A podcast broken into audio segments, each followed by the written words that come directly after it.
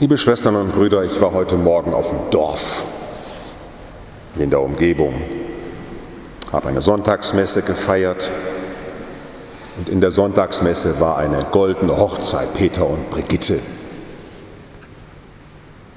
Peter hat vor einem Dreivierteljahr schweren Krebs bekommen und wir waren immer in Kontakt.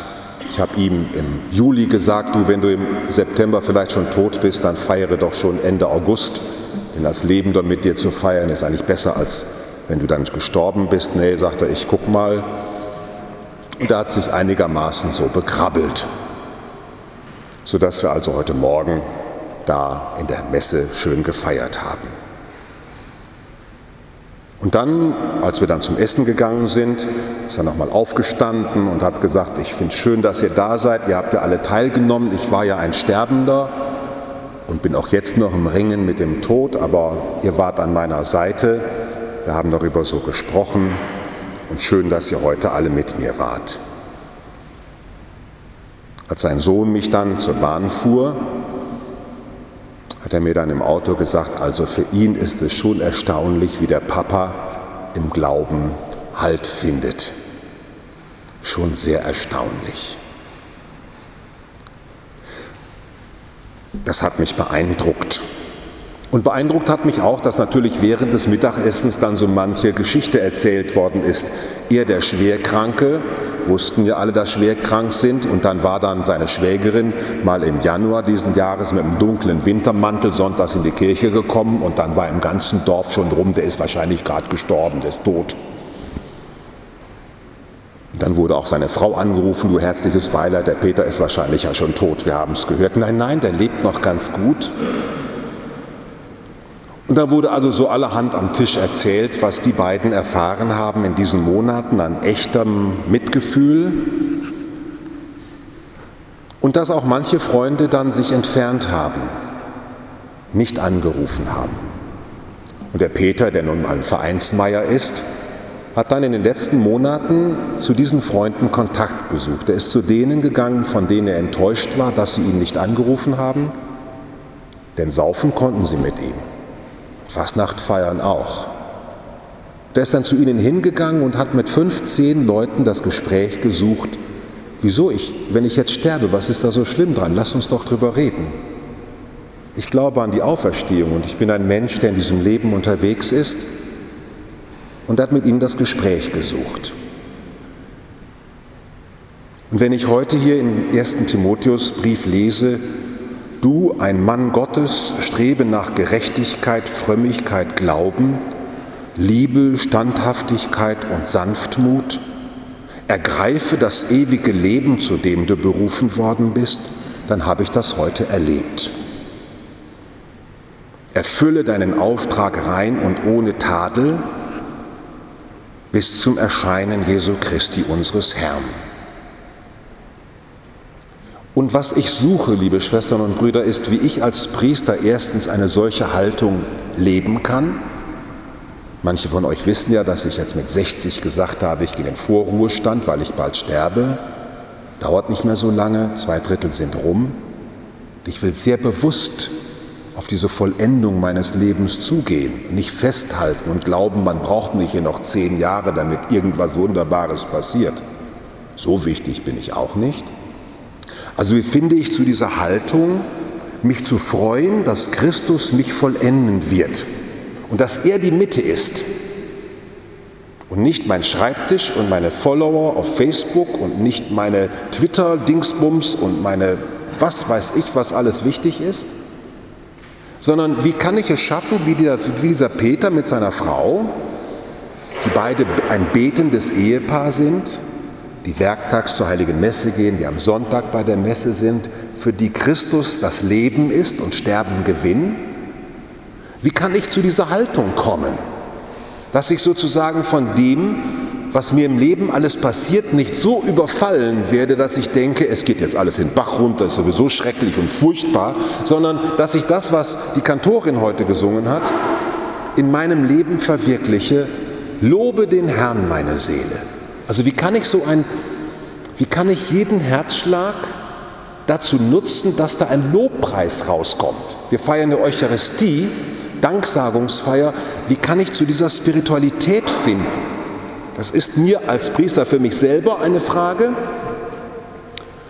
Und natürlich ist es mir auch eine Frage, wie kann ich euch das beibringen? Denn wenn ich jetzt in eure Gesichter gucke, so eine miese Pampeligkeit, wenn ich jetzt ein Foto machen würde, wie ihr Gloria singt, glaubt kein Mensch, dass ihr erlöst seid. Kein Mensch. Das Halleluja wird hier gesungen wie von Verwaltungsbeamten. Ja, wir müssen hier das Halleluja jetzt singen. Das heilig, heilig, heilig, heilig, heilig, heilig singt jeder in sein Gotteslob hinein, als wenn er Noten lesen könnte, aber es geht zum Himmel. Und ich spüre so wenig, dass die Herzen sich öffnen. Ich spüre so wenig Glückseligkeit. Und ich meine, ich kann das jetzt schlecht jetzt an euch dran reden, denn es ist eine Gnade, dass man glauben kann. Der Peter ist jetzt ja nicht so, dass er jetzt sozusagen 20 Jahre lang die Frömmigkeitsmühle so lange gedreht hat, bis er zu der Haltung gekommen ist. Das kann man nicht machen, das ist eine Gnade, aber heute Abend habt ihr euch ja entschieden herzukommen.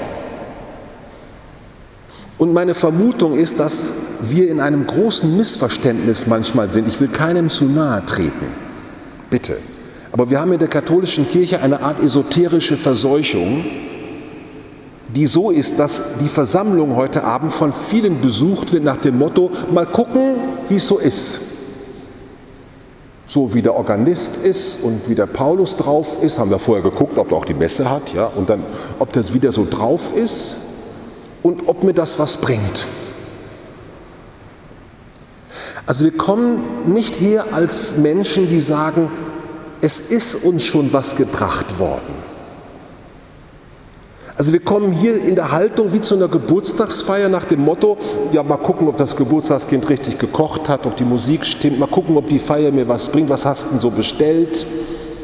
Und ist denn auch noch eingeladen? Mal gucken, so sodass das Geburtstagskind sagt, so kann die Feier nicht gelingen. Ich dachte, du kommst wegen mir und nicht wegen dem, was ich wegen dir alles veranstaltet habe. Und dieses Missverständnis macht unsere ganze Feierei kaputt. Wenn da so Leute rumsitzen, die sagen, so mal gucken, sondern wir brauchen Menschen, und ich meine, ich will niemandem zu nahe treten, alle Zaungäste herzlich willkommen und wer heute zum ersten Mal da ist und mal gucken will, wie das geht bei den Katholiken, auch willkommen. Also wir sind ja auf verschiedenen, auf verschiedenen Wegen. Aber diejenigen, die sagen, ich bin gläubig, die dürfen doch mal einfach sagen, ich will Gott danken. Ich lobe den Herrn, meine Seele lobt den Herrn, weil ich kann nicht mehr sterben. Durch die Taufe kann ich ja nicht mehr sterben. Ich bin ja schon auferstanden. Mein Leben ist ja schon mit Christus verborgen in Gott. Ich muss mein Leben nicht mehr vollkommen machen. Gott hat es vollkommen gemacht. Ich, ich brauche nicht ein sinnerfülltes Leben. Mein Leben ist sinnerfüllt, weil ich weiß, ich komme beim Vater an. Das hier ist der Tisch, der mir das sagt. Wir kommen hier zusammen, weil wir ankommen mit Christus beim Vater. Unser Leben ist schon erfüllt. Und von diesem schon erfüllt sein gehen wir in die Welt. Und der Peter hat halt Krebs gekriegt, der Unter hat halt Krebs gekriegt. Der kann doch deswegen genauso gut glauben, als wenn der Krebs gegen Gott spricht. Wenn man keinen Krebs hat, ist Gott bei mir. Und wenn ich Krebs habe, ist Gott nicht bei mir. Was ist das für eine Rechnerei? Als Jesus Blinde geheilt hat, war Gott bei ihm und als er am Kreuz gestorben ist, war Gott nicht bei ihm. Was ist denn das für ein christlicher Glaube? Das ist unchristlich. Dieses Ich habe ein Recht, dass Gott so ist, wie ich mir das denke, das müsst ihr euch mal ganz abschminken, sondern einfach denken, Gott hat mich begnadet erstens mit Leben und ich konnte nichts dafür. Also keiner von euch hat sich hin organisiert in diese Welt. Oder wart ihr dabei, als sie gezeugt wurde? Nee. Also das ist euch leider so passiert. So, und dann seid ihr auch noch getauft worden. Habt ihr euch auch nicht ausgesucht, die meisten zumindest. Und geheimnisvollerweise ist im Leben eines jeden Einzelnen irgendwas passiert, dass man das doch irgendwie für sinnvoll hält, was da irgendwelche Leute tun, die sich um diesen Tisch versammeln. So, und als solche sind wir hier versammelt. Und egal was kommt, lobe den Herrn meine Seele, ob ich lebe, ob ich sterbe, ob ich krank bin oder nicht, ob jemand doof ist oder nicht doof ist, ob das, was weiß ich, lobe den Herrn meine Seele. Es riecht mich total auf in der aktuellen kirchlichen Diskussion, da redet keiner über die Auferstehung. Wie die Kirche sein muss. Ja, mein Gott, wie muss die Kirche sein? Keine Ahnung. Sie war 2000 Jahre mal so und mal so. Aber die Mitte ist doch, dass Christus auferstanden ist. Das ist doch der Skandal. Redet keiner von. Und es redet keiner davon, dass Gott in Jesus Christus Mensch geworden ist und deswegen ein ertrinkender Flüchtling im Meer mindestens so viel wert ist wie Bill Gates. Und wenn wir hier zusammenkommen, und jetzt, liebe Schwestern und Brüder, ich denke an den Peter, das war jemand, der aus dem Glauben heraus Vereine aufgebaut hat. Der war Handballtrainer, der hat donnerstags abends die Mannschaft mit nach Hause genommen, mit seiner Frau zu Hause eine Ehe geführt, die nicht sagt, wir haben aber hier eine schöne Ehe, tu, tu, tu, tu, mit zwei schönen Kindern und wunderbar, sondern der hat seinen Keller geöffnet, Menschen eingeladen, Gastfreundschaft, eine richtige Ehe öffnet die Türen, kümmert sich um die anderen, ist offen, will die Liebe weitergeben. Eine christliche Gemeinde, die für sich ihr eigenes Heil sucht, die kann irgendwo hingehen. Das ist eine Sekte. Wir wollen offen sein. Darum sind wir katholisch. Wir sind offen für die Welt. Und wir lassen uns hier zurüsten, damit wir in die Welt hineingehen können. Entweder als Krebskranker mal die anrufen, die jetzt seit vier Wochen sich nicht melden und nicht sagen, da hat sich aber nicht bei mir gemeldet, den kannst du aber auch vergessen. Das ist so die Sünderreaktion. Die Sünder, die so sagen, wenn die nicht, dann ich auch nicht. Der Christ sagt ja, wenn der eben so ist, vielleicht hat er einen Grund, ich frage mal nach. Und dann gehen wir den Leuten auf den Sack mit unserem Interesse. Wir fragen mal, wie ist es denn? Wir gehen hinaus. Christen waren immer schon dafür bewusst und bekannt, dass sie sich nicht zum Schweigen bringen lassen, nicht vom Tod und nicht von der Verfolgung, nicht vom Unrecht, sonst wie, die machen's Maul auf. Darum werden die auch weltweit verfolgt, weil die keine Angst haben vor irgendwelchen Machthabern, sondern dem Gewissen alleine verpflichtet auftreten. Und dies letztlich ist die Botschaft, das könnt ihr dann alleine meditieren, dass Jesus den Pharisäern diese Geschichte mit dem Abraham erzählt.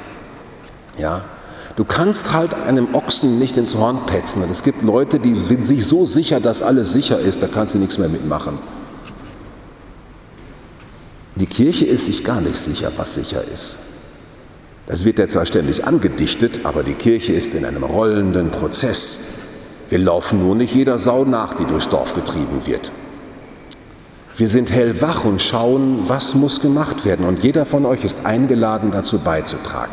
Also herzlich willkommen, liebe Schwestern und Brüder, dass Sie zu Menschen werden, die in der Freude auf das Erscheinen Jesu Christi, unseres Herrn, der uns heute Abend hier den Tisch deckt mit seinem Wort und seinem Sakrament, in der Begegnung mit diesem wahren Menschen, der reich war und arm geworden ist, um unseretwillen, wie es im Evangelium, Vers vor dem Evangelium hieß, in der Begegnung mit diesem echten, humanen Menschen, diesem wirklichen Humanismus, der in Christus mit Gott verbunden in diese Welt eingestiftet wurde und nicht mehr tot zu kriegen ist, weil er auferstanden ist und immer wieder Menschen an sich zieht? Dass wir in der Begegnung mit diesem Menschen dann hinausgehen und 143 Stunden da draußen die Messe weiterfeiern. Darum ist die nach der Kommunion so schnell zu Ende. Weil der zweite Teil der Messe fängt dann bei euch an zu Hause, bei den Nachbarn und am Arbeitsplatz, in der Politik, in den Dingen, wo wir kämpfen müssen, miteinander diskutieren müssen. Wir sind weltfähig gemacht von Gott. Wir tauchen auf. Wer bei Gott eintaucht, der taucht bei den Menschen wieder auf, bei den Armen und in seiner Schöpfung. So wie der Peter, mit dem ich heute das gefeiert habe. Und am Ende der heiligen Messe, als dann alle, die draußen gratuliert haben, kam dann noch Suen zu mir. Suen, Suen sagte, guten Tag, ich komme in die Sakristei, ich komme aus Südkorea. Ich habe mich vor zehn Jahren taufen lassen und heute Morgen in dieser heiligen Messe hat Christus mir gezeigt, dass er wirklich mein Herr ist und ich möchte Ihnen danken, dass Sie das möglich gemacht haben. Eine 40-jährige Frau aus Südkorea, die vor zehn Jahren von Christus berührt zum leuchtenden Feuer geworden ist in ihrer Umgebung und die heute Abend einfach, heute Morgen einfach mal ein Dankeschön gesagt hat dem Herrn und mir, seinem Knecht.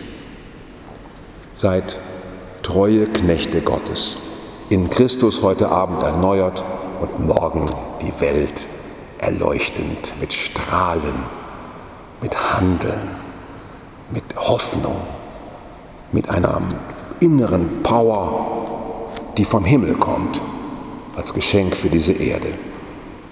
Amen.